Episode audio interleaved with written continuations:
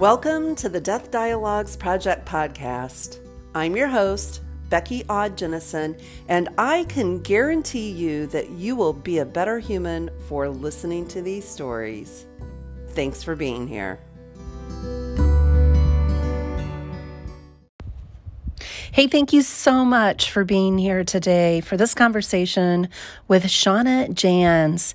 Shauna is dedicated to tending belonging in our world, within ourselves, with each other, and with our other than human relationships. She creates space for reaching into the rough and beautiful places that are a catalyst for transformation and healing, personally and collectively, through grief work, ritual, and ancestral healing. Her offerings are trauma informed and anchored in the resiliency of the human spirit, healing just justice and animist views. Shauna supports individuals, families, communities, and organizations, and she's been designing and delivering trauma informed programs since 2008. Alongside her online school of sacred grief, Shauna is a trainer and director with BC Bereavement Helpline, supporting traumatic loss. And she's been a teacher with ancestral medicine, leading multi day healing rituals. An executive director with Learning Through Loss, serving youth with grieving education and support, and the founder of the Victoria Holistic Death Care Gatherings, and a co visionary for the annual Deathly Matters Community Conference. She's a lover of inspiration and creativity and can be found dancing and playing music and walking in the wilds of nature and mystical communication. I loved this conversation. It was really expansive and I'm looking forward to you listening to it, especially if you've been within the grief space, because I think she gives you um, a full spectrum from time on earth into the beyond of what this uh, journey of grieving can actually expand to and the beauty that can be found there. It's quite a in deep and inspiring conversation. I thank her for being with us today, and I thank you for listening.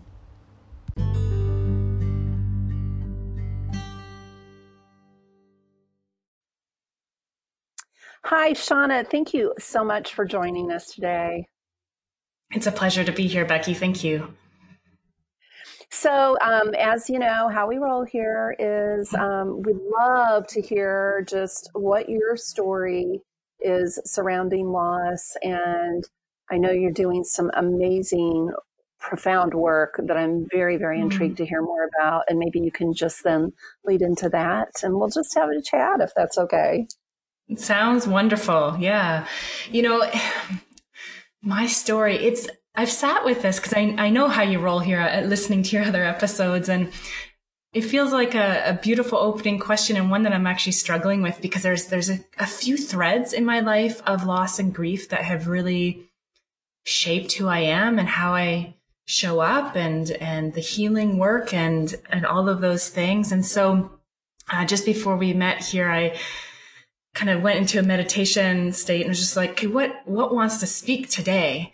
And a memory arose that I haven't thought about in quite a while. And it's a story that I've never really told. And the one, well, the one time I tried telling it was actually in an educational setting and it was a small group work and it, I got some kind of dismissive uh, responses to it. So I think it needs, yeah, it, it, wants to come out. So, and it's very connected to, it's kind of like two parts. So I'm going to tell you uh, this memory that came to me today of when I was about six years old and then how that has connected to this other experience of loss and grief like 20 years later that has been really profound and really shaped me. So this memory that arose, um, you know, I was over the, across the street uh, at my best friend's house. You know, I was about, about six years old and I had found a grasshopper in the garden.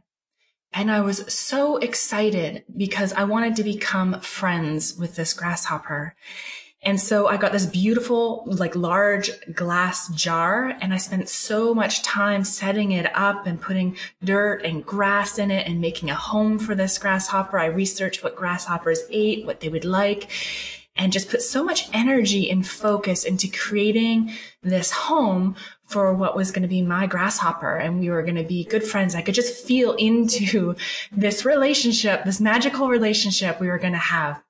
And so I, I put this little being into this new home and I spoke to it and I, you know, I hope you're going to be happy. And, and the next morning I woke up excited to say good morning to my grasshopper and grasshopper had died.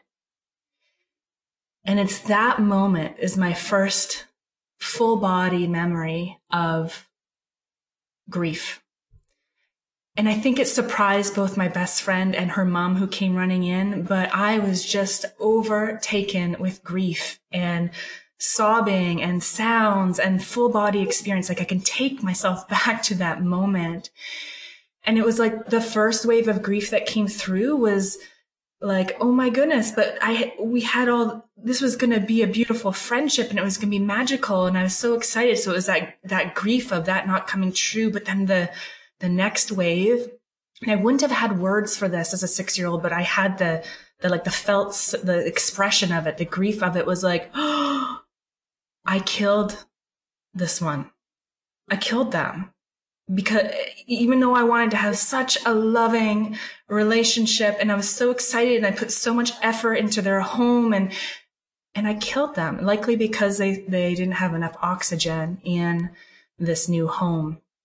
And it was this double wave and this moment of like very tactile, tangible, kinesthetic experience of just this horror of both that loss of this little grasshopper dream I had, but also like, oh, I, this, this one died at the hands of myself, even though my intention was of beauty. And I remember like taking that grasshopper to the side garden and having a burial for it and crying. I remember the flowers in the garden, the snapdragons there of like bright red and fuchsia and purple.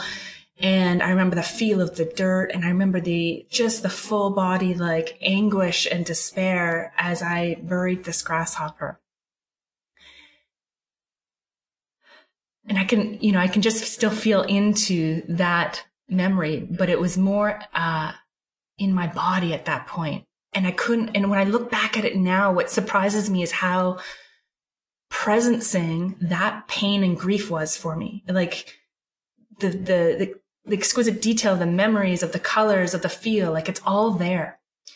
And then fast forward like 20 odd some years later from the girl with the grasshopper and, um, you know, I'm in my master's program. It's a really critical program looking at environmental and social justice and health policy. And um, I just started working at this wonderful organization, which uh, at that time I wouldn't have known it, but was going to become a long-term 12-year um, part of my life working for this organization, supporting youth through grief, delivering a lot of grief education. I was speaking to about you know 3,000 different youth each year around grief education going into schools.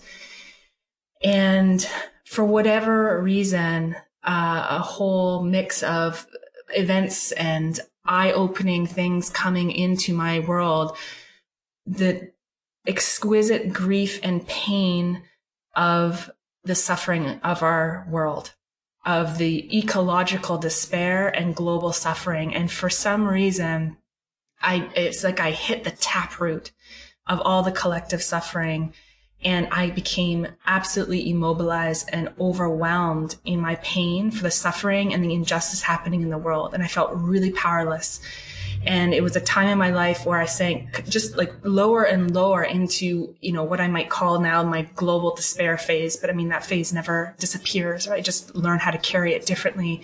I became really depressed. Um, as any one of us know, when we're, when we're hit with grief, you know, it's, it's not like at first we can do anything with, with that grief. It's, it's more like it's doing us, right? It's, it's more of a surrendering to how it just bowls us over. And that was my experience anyways. And, you know, I became hyper focused. All I could see in the world when I, when I would be able to get out of bed, or, you know, was just kind of all the shitty things happening in our world. And I was seeing, I guess, with new eyes, more of the realities of what was happening and my own role in it. And so my heart really cracked open.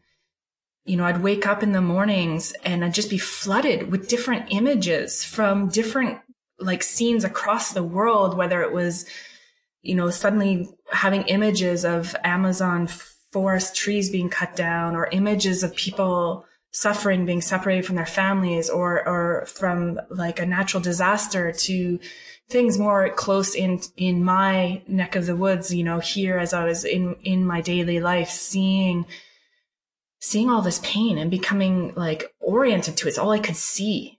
And i don't know what allowed me to, and supported me fully to get through that. I mean i had a very loving partner at the time. And it felt like i mean it was it was it was probably my one of my most substantial initiations into really not just intellectually but full body understanding that our interconnection and and and humanity. And so in order for me to to take and kind of I guess harness the sensitivity, this whole experience I was having of, of global suffering and to, and to move it in a meaningful and life affirming way um, I had to learn how to move that grief. And I was very fortunate that at that time I was able to start moving it even more and getting more um, committed to doing grief work and grief education and grief support with um, others and and and starting to see that this grief was not just my experience. Yes, it was a, it's the human experience, of course, but it also started making me see where like the the disservice that living in this Western, maybe modern or dominant culture, what a disservice it has been not to have had the skills or the know-how or the support readily available for going through such a profound um, experience.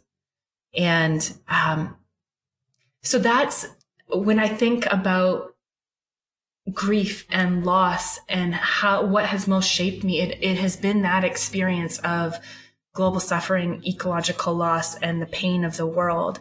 And it's so interesting that in my meditation, this memory of my of grasshopper came up. And what I'm feeling into is that part of the disservice of not growing up in a culture that is maybe very grief friendly. And, you know, I've seen that firsthand in the thousands of youth I was speaking to that anytime I'd ask, like, who here has heard the term grief before? Of course, everyone would raise their hands who here has learned about grief before and, and what it looks like and feels like and what to do with it. And maybe one or two people, students in a 30 student class would raise their hands. I mean, that was the average. So seeing firsthand the disservice of what it means to live in a culture that is so untethered from the skills and the learning of grief because grief is learned. So that it really hit that home for me. And I was seeing it in both an experiential way, in a professional way, and then just through these, um, I guess more adult eyes of really looking in, uh, at our world and looking at life around me and seeing both the interconnection in both the beautiful, heartfelt, caring ways, but also in the heartbreaking ways. Mm, wow, there's so many layers there. I have to go back to Grasshopper though and ask uh-huh. you, you know, you're six years old and I do want to say that as you're telling that story, I'm flooded with memories.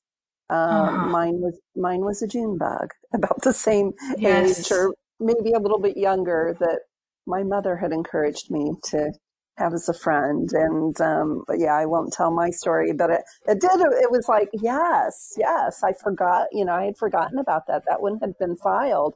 But now, you know, when I, when you're looking at, at Grasshopper and the losses that you experienced, like losing people, um, mm-hmm. did you, did that come up? Did you feel like that experience had laid a pathway? Because in some ways, I feel like you know, that is so big for you coming up. It was a bit of mm-hmm. foreshadowing in a way of yes. what was to come for you. But I'm wondering yes. if that experience and walking through that kind of intense grief, yeah, affected your human loss, you know, your further human loss.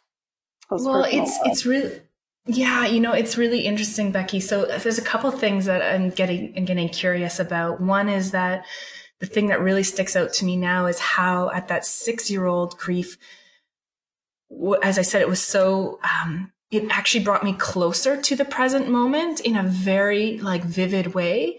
Whereas if I think about other ways that I've grieved in, whether it's been through death or through these other kind of gateways that I speak about in other areas also, is that, and, and then what I'm seeing, I think part of the conditioning culturally is that grief has been something that has brought me away from a moment or in, in some cases made me totally disembodied or almost dissociate in the in the pain and the grief. And so that's becoming really present for me in this moment as i think back to the six year old and the grasshopper and then i think about to other experiences. Now this is where i i'm a bit different also um, in my experiences because honestly my most profound grief experiences have not been because of death of loved ones. They've been, there's been other gateways that have been my, um, invitations into grief. And I'm not saying, so uh, my grandparents who um, are, have both died many years ago, but who were both on my mom's side, my grandma and grandpa were pivotal in terms of uh, a place of resource and resilience and love and care for me uh, throughout a childhood that was um, very much uh, disrupted and um, led to a lot of developmental trauma that I've been living with and healing through. And so when my grandparents died, it, it's so interesting be- um, because it wasn't so much the grief for them that was the defining moments of their death and how that has inf- informed me. It was actually the fact that how strong of a presence they were after they dropped their bodies and, and the continuing connection I have with them in spirit form that has made me realize how important and to re-enliven that aspect of me that I haven't always spoken explicitly about in in the work that I do or in the ways that I roll through the world until the last maybe handful of years. I've been speaking to that more specifically, but it's really tied to this other very formative grief experience for me, which I call um, like spiritual grief, is this profound struggle to become fully here incarnate, to fully commit to being embodied in this life. And this has been a through thread of um, grief for me that has followed me through my life in ways that I definitely could not articulate or name for many years, but have come to know and name and to explore and to continue learning from and continue to accept its invitation for me to become more and more embodied. And what I'm finding, and this is where it's connecting with the grasshopper, and this is all just coming up because of your invitation and me meditating on it, is that it, and it sounds kind of paradox, but the more that I've done my healing work around, around really coming into my body and being committed to this life here and, and learning how to stay embodied, that the more I've become embodied, yes, the more I have like felt, uh, grief.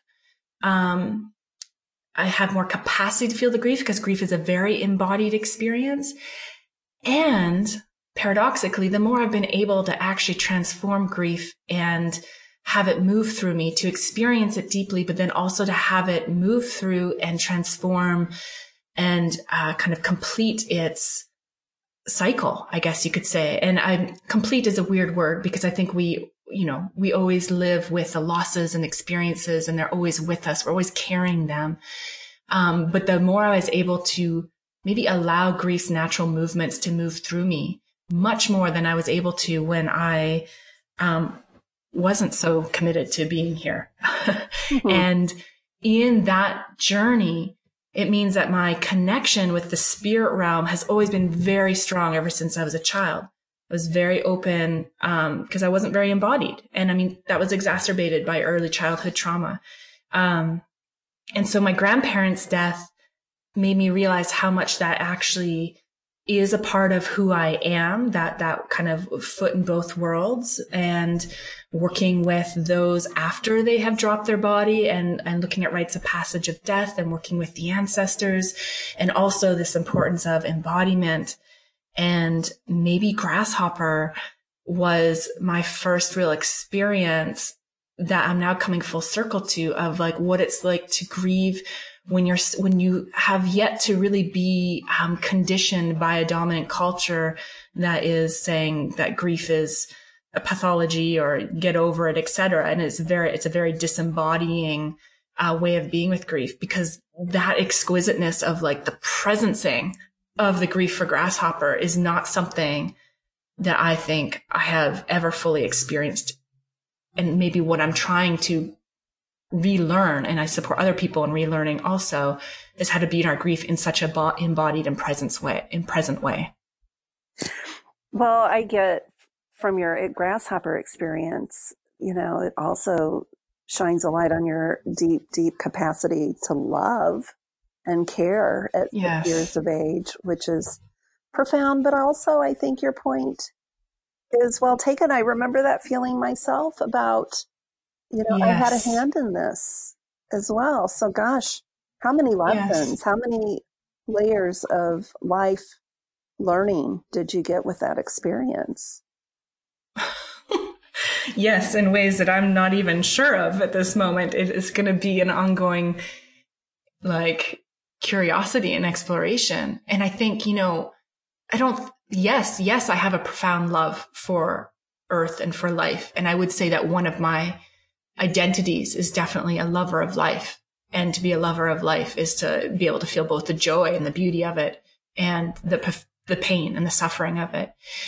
And I don't think I was particularly special, you know, at six years old. It sound like I, I feel like, like, you know, you're, the fact that you have a resonance and you have your June bug story, you know, and it's like, perhaps it's, it's an invitation for all of us. It's like, what are we, what are we relearning that we actually came in with, but got stamped out, right. you know, that got conditioned out or because of, you know, disrupted ancestral life ways of learning the skills of grieving and also seeing healthy grief expression and communal expression and ritual around grief growing up in that and it being the waters you're swimming in versus those of us who, you know, are maybe have, haven't grown up in a tradition or a religious, um, um, tradition that has intact ways of supporting and being with and coming together around death and dying and grief,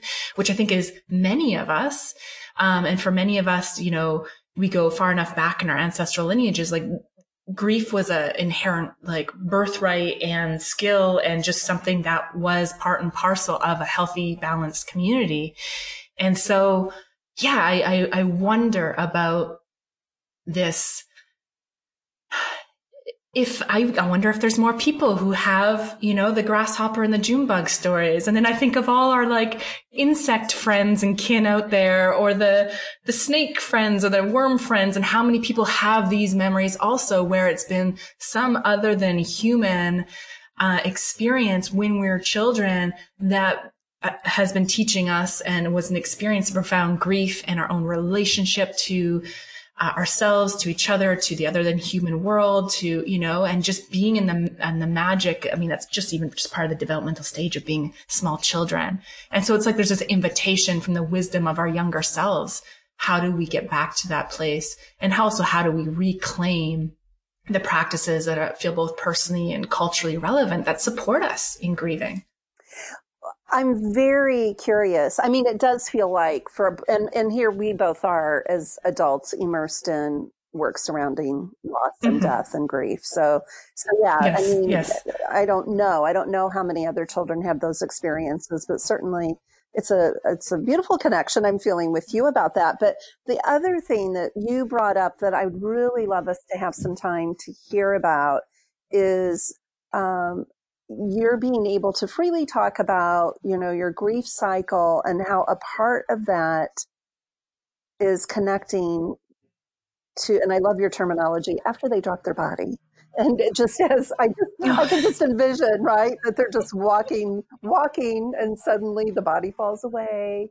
And it's actually uh-huh. a lovely imagery of how love or essence or whatever we want to call that continues. Life, mm-hmm. you know, continues mm-hmm. on. Now, I understand that our listeners are going to be of all levels of belief, but they're also not shy to that. Yes. That I commonly ask the ask the question to people, you know, have you felt any connection from the beyond? Because mm. I'm mm-hmm. personally, I I don't um, I don't preach a way of thinking, you know, spiritually, etc. Yes. I'm a I'm a seeker and I'm open. I'm very, very open. I'm just open to what is, arises in the moment. But there, to me, I love the way what coming, came up to me, as you said, it was almost that you see that as a cycle of the grief. So you grieve the loss, and I'm maybe putting words in your mouth, but what I'm feeling from this is, you know, you grieve the loss, you grieve the person,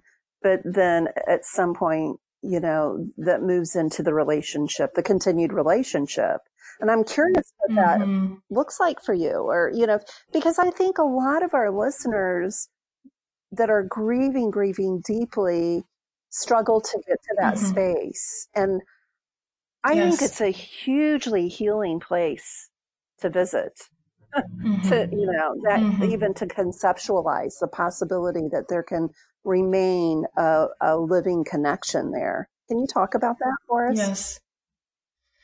Yeah, I mean, and there's a lot of complexity to this also, and and and um, you know, in the support work that I do, I really just meet folks where they're at, and again, like, um, I'm not uh, adamant about any particular belief system. What I can say, like a few things. First of all, like ancestral connection, reverence for um, ancestors or ancestral tending, um, holidays and, and special traditions or rituals around uh, honoring uh, those who have died, um, honoring the ancestors is such a cross-cultural, cross-time practice that looks so many exquisitely different and beautiful ways across different times, cultures, ancestries, etc. And so the the understanding or the knowledge or the practice of connecting in with our dead, with our ancestors is, is not new. It may be um, practices that we have been disconnected from for, for many, many generations, depending on our, um, heritage, depending on the histories of our peoples. But throughout time, I can, I could say like, I, I, I'm always hesitant to say everyone or make some kind of sweeping mm-hmm. statement, but uh, m- most cultures, I would say, had some kind of understanding or worldview or cosmology that um, death is a rite of passage to the next phase. And so I guess me using dropped your body is, is in that framework. Mm-hmm regardless of how that cosmology is specific to any one person. And so this is where, you know, this is in my grief work, I really bring not just the therapeutic individual lens, which I think is really important, but I think in our Western culture, um, which which is hyper focused on on the therapeutic like um, quote unquote healing of grief uh, in an individual way is, has done a lot of disservice is that our grief is, is not only for what we've lost and our own experience, but in intact cultures, there's ways to work with grief that was about your grief was your connection with the person who died. Your grief was an offering to support them in this phase, this rite of passage of death. There were communal rituals and death rites um, to ensure that people come together and that that grief expression was about helping to keep healthy both the ones left behind still incarnate plus the ones the offerings to the dead and to the ancestors. And a secondary benefit was that also it therapeutically supported yourself. And so when those become disrupted and disconnected, which I think a lot of our present wounding culturally is uh, that this is playing out is when our grief has nowhere to go and we haven't grown up with these intact ways of relating to grief, knowing our grief, knowing rituals that, that really meet our grief, let alone not feeling like a burden when we are um, yearning for connection to be heard and seen and mirrored in our experiences is that grief then becomes this individual upcycling. And so compassion. It's no wonder why so many of us going through grief don't feel like we can get to the place of then suddenly coming back into relationship with the one who's died because our whole culture and, and context that we are grieving in isn't supporting that. And maybe we haven't grown up with that worldview. And yet, um, I think there's beautiful ways of coming into that. There's obviously no rhyme or rhythm in terms of uh, how that may look for each one of us. It depends on the loss. It depends on our relationship. It depends on our attachment, all of those things. Um, and for some people, death is death and it means the end. And so their ongoing relationship may be the relationship to the memory of that person and the, you know, keeping the photo album out and making sure that stories of that person are still told at the dinner table or they're still anniversary dates that are honored and and that may be that. And for some other folks the continuing relationship may also be one in spirit. And it can take a while to get to that point because it's not the same and it won't be the same as as obviously the relationship you had with that person when they were embodied. And that's the pain of it. And that's you know that's the grief of it. And so for those who are open to the spirit connection ongoing, you know, therapeutic terms might be called continuing bonds, right? In Western theory, for those who are open to that, it's almost like two relationships that you're now coming into and needing to nurture the the relationship with the ongoing lived memory of that person your incarnate embodied everyday experience of them um, both the good and the the ugly of it right in our humanity but then also coming in and learning about what that relationship could look like, could feel like in the spirit realm once that person has completed the rite of passage of death and has become what we might say resolved and fully in their spiritual essence. Many of us, I don't, this is a framework that I hold is many of us, you know, we don't we're likely not able to fully fulfill our spiritual essence while we're in our lived body, embodied life. And so when we're the ones left behind grieving, it's tender and so much compassion around this. And a lot of the work is supporting folks. If I'm working with them long enough and they've, they've invited me in to companion them along you know, a good year or so of that journey. It's both reconciling the lived memory of that person and then coming into and being open to the vulnerability of what it might be like to have a new relationship with that person in spirit form. That's just beautiful. Mm.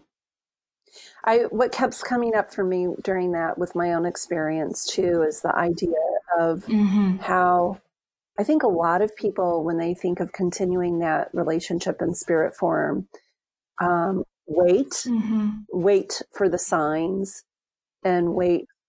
Yes. Um, you know, well, I don't think they're around or I don't think that's happening because, you know, I haven't had these profound signs that other people have. When in actuality, I think yes. what I'm hearing you talk about and it made me think a minute about myself was, um, it's it's actually about not waiting. It's about reaching out. For me, I'll talk about my own. You know, mm it's about mm-hmm. um, and and mm yeah, you know, I did I have seen signs, but but it's not waiting for that. Yes. It's it's not stopping yes. that um, sending my love to them you know, sending my words to them. Yes. Yeah, um, that kind of thing, right? I mean, do you know what I'm saying? Because I just talk a lot yes. about, you know, it's like, yeah, no, I don't really get that because, you know, there's not been the things with the lights that other people talk about, or they're, you know, they're waiting for right. something very right. profound to happen. Rather, well, and I think, yeah, I think there's several things around. No. Mm-hmm. That's sorry. Um, you know, just in response to what you're sharing, you know, I think there's several things around that. One is that, I mean, part of just our ability and trust and, uh, trusting the potential and possibility of connecting in with a spirit realm. I mean, that has been largely stamped out in our cultures, dominant mm-hmm. cultures, mm-hmm. right? Like if it, you can't see it, hear it, smell it, touch it, and you, you know, then it's not real. And so th- that's part of the reclaiming is coming back into our intuitive senses of knowing, um, to, to be in a different type of relationship with somebody who is no longer in embodied incarnate form. So I, th- I think that plays into it. You know, and I also, what I've learned and what I see and what tends to be a bit of a cross cultural understanding um, in different ways is that like any rite of passage, there's a certain amount of time that usually needs to pass and there can we can kind of map it out in general terms is that when someone first dies oftentimes there might actually be heightened contact within mm-hmm. the first few weeks because in a lot of different cosmologies there's the understanding that our loved ones they kind of stick around they want to see who's going to show up to their funeral they want to see who's grieving they want to see how much they were loved are they going to be missed or um, and so there's this period where there might actually be heightened contact or dreams or visitations in the first few weeks, maybe even months after the death. And then there's a point, and this looks different for different religious traditions, different cultures, the actual time frames. Um, sometimes people say it's up to a year. In some cosmologies, it's 40 days, where that person who has died actually needs to orient themselves towards the spirit realm and fully leave the incarnate realm and complete their rite of passage, do whatever resolution they needed, uh, whatever they needed to, to elevate or to fully become in their spiritual essence. And typically the understanding is that during that time, they're not available to turn back and connect with the living because they need to complete their process. And so when that's complete and different times for different worldviews, when someone has completed their rite of passage and they're now fully in that um, different terminology they're fully elevated or they're they're now a full ancestor and they, they've completed what they need in their life cycle process, which is including, you know, living is actually all of this. It's the land of the ancestors. It's the being embodied, all of it. That birth and death are just two doors, two rites of passage when they're ready, they can turn their attention back and in their full spiritual essence, having both the wisdom gleaned from a lived incarnate life, plus now their wisdom from having this spiritual orient, like, um, perspective on everything, they can then turn their attention back to the living as a source of wisdom and connection and ongoing relationship. So that's one way, you know, that's how I kind of see the work and holding it, and I've I've seen it play out in my own life, and um, it's a bit of a cross cultural maybe principle when it comes to rites of passage of death. So, so it makes sense that let yes, let's sit in our grief as both an offering of love and honor to the person that has died as a way to help them also reconcile that yes, they've dropped their body and they're on this next rite of passage. Yes, let's stay in the place of being open to that possibility and that real opportunity to connect with them in spirit form. And let's also hold with generosity and a wide embrace that that will have a different timeline and will look and feel differently for all of us. Mm. That absolutely resonates. It resonates with all the research I've done and it resonates in my heart as well. So thank you for sharing mm. that overview. Yeah. Mm. Well, why don't you share with our listeners and me? I, I was on your beautiful website today. So um, it, it, it's a great place to explore if people um, feel interested in um, looking more mm. into your work or the possibility of working. And I also noticed that um, you have a lovely video there. You're a, a musician as well, a singer. Yeah, yeah, that's beautiful. Yes, yes. You know, it's it's. Thank you, thank you. Yeah, music was a big part of my life for many years, and I'm trying to trust the ebb and flow of it. But uh, it has kind of um, flowed out of my life for the last few years. And I think it's to open up room for me to continue deepening into this this work that I'm doing and holding and continuing to have refine and work through me also. Um, but I mean, music was definitely a way. Um, in fact, my last album that was released in uh, 2016 called This Regal Heart is very much a journey of my coming to terms with my grief, coming into a relationship with my grief, reconciling things, and also as an honoring of my own heritage and where I've come from. So that is that is available on iTunes for anyone who's looking for heartfelt, soulful, um, uh, well, music. Yeah, uh, this regal heart. Um, in terms of my, yeah, my, I mean, my body of work really, my paths all come together around grieving, embodiment, ritual, ancestral healing, and how to really reclaim our ability to be with ourselves, each other, and with life and our own, um, you know, and the other than humans, um, through this gateway of, of grieving and grief as a right to, towards deeper belonging, especially in our time. So I support folks, um, with, with grieving. I support folks with ancestral healing work. I provide, uh, mentorship for individuals who are interested in deepening their capacities to hold space for others going through their grief journey. I've, I have a quite a wide background and I'm so thankful. I mean, I have many beautiful teachers and they're on my website, shaunajanz.com in the about me section and, and just really naming all the people and the bodies of work that have informed me. And in this moment, a special gratitude to all of the people, the families, the communities, the youth, um, other organizations who have brought me in and trusted me and brought me in to companion them on their journey, whether that has been in a therapeutic way, whether that has been holding grief rituals, whether that has been through teaching and training. And so I've, I'm really thankful that I've had a, a, a, diverse background of experiences of working with different people with different types of losses and lived experiences, different ancestries. Um, and I've learned so much from them. So really like praise to all of those um, souls who have who have invited me in. I've also just recently in, in the last year or so um, you know, most of my work had, had been really focused on my local community here. I'm in Victoria, British Columbia, so the west coast of Canada, on the ancestral lands, Coast Salish ancestral lands of the Kwasanich, Songhees, and Esquimalt First Nation peoples. So this is where my local community. Um, and just in the past year and a half, that's broadened now through online programs and opportunities. So, uh, sacredgrief.com has uh, different programs there, uh, both in, you know, I have a specific program around reclaiming grief and ritual and ancestral practices. I have a training program on therapeutic skills and soulful approaches to supporting others.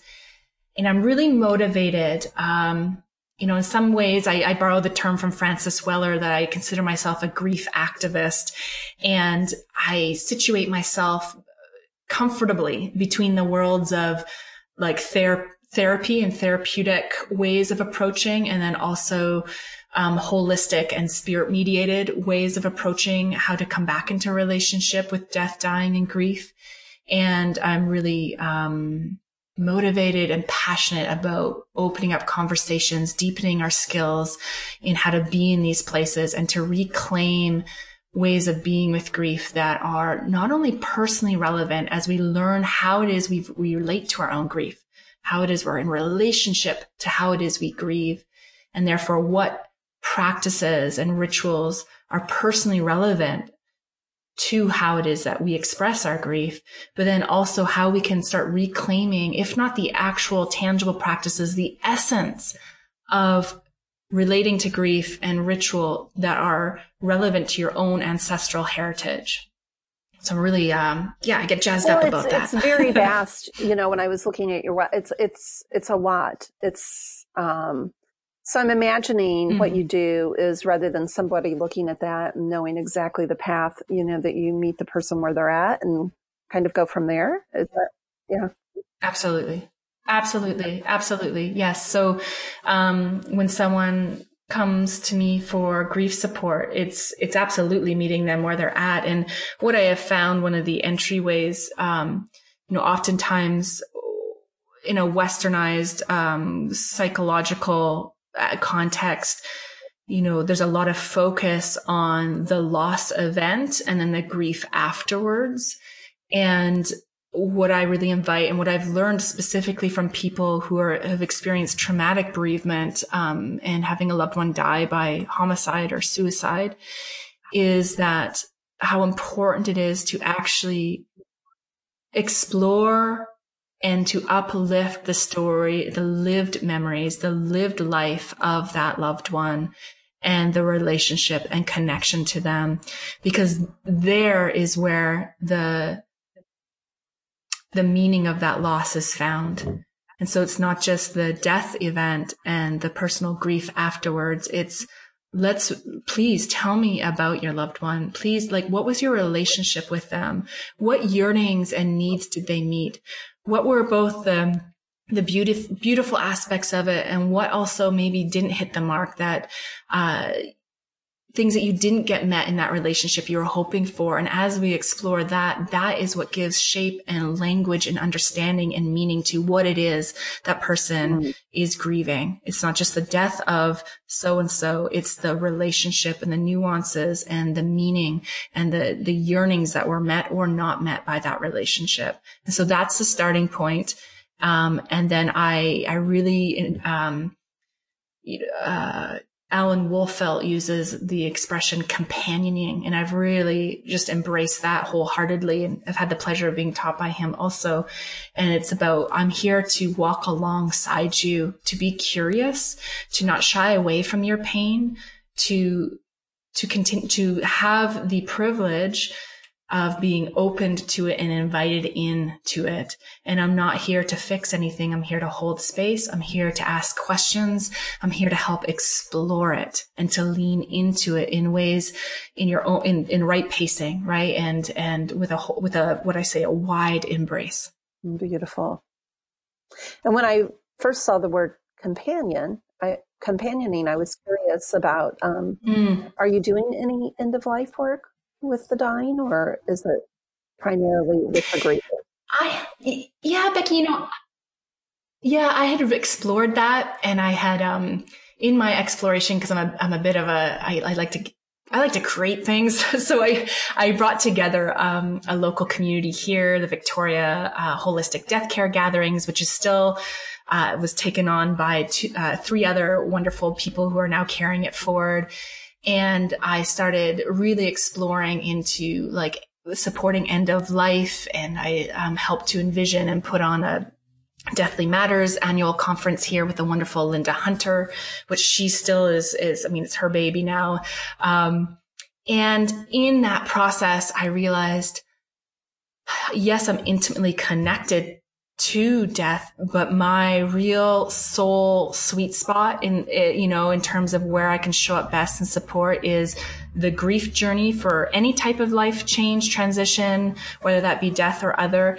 And then, uh, if folks are, if this is something that they're seeking, is the ancestral reclamation and spirit mediated work. Um, my work is very, is both therapeutically guided with lots of different training and also very much intuitively led. And so I speak more and more to um, making that explicit.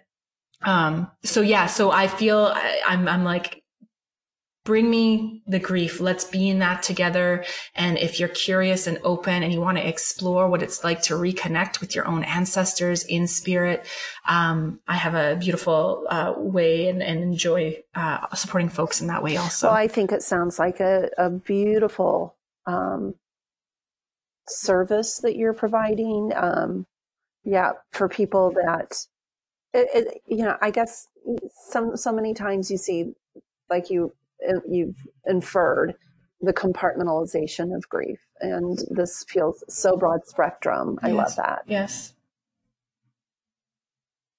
Mm. Yeah, it's for whatever reason when I came out of that came out of it. That's weird. The ecological despair that I continued to, to work with and, and, and grieve. It was really like rather than show up for any particular type of loss and experience, the invitation was like show up for mm. grief in and of itself, you know, and I, it's kind of an interesting, it's a little bit, yeah, I get curious. I mean, language is funny. So sacred grief, you know, I was asked the other day, like, why sacred grief?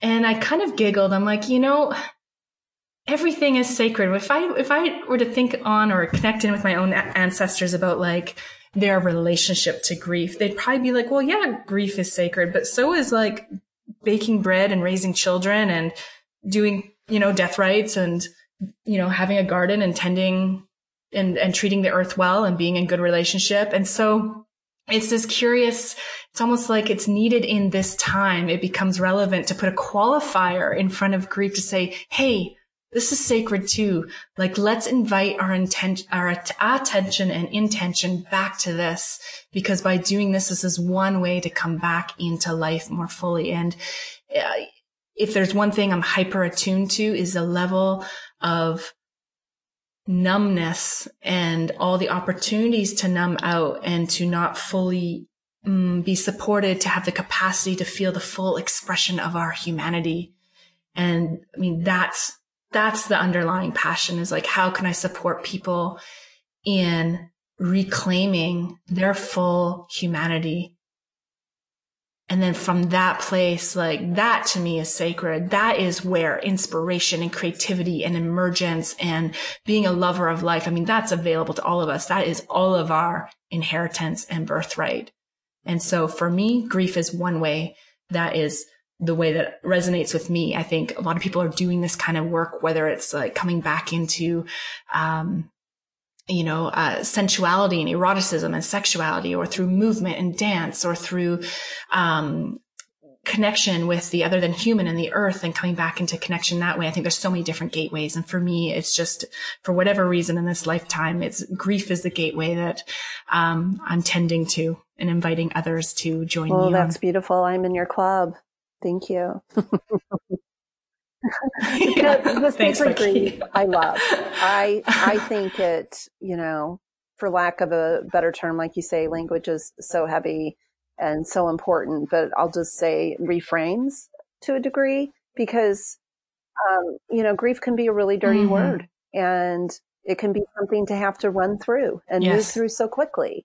And please, aren't you over your grief? And yes. um, I'm with you. I mean, there, it, it's the sacred to me just hearing the title sacred grief gives me a bit of a you know an exhale and uh oh okay maybe this mm. person gets it now again of course it's not going to be for everybody but there are many many people out there that could use that kind of companioning um because there's not really mm-hmm. been you know a common paradigm that we've set up yet to grieve in that manner where yes.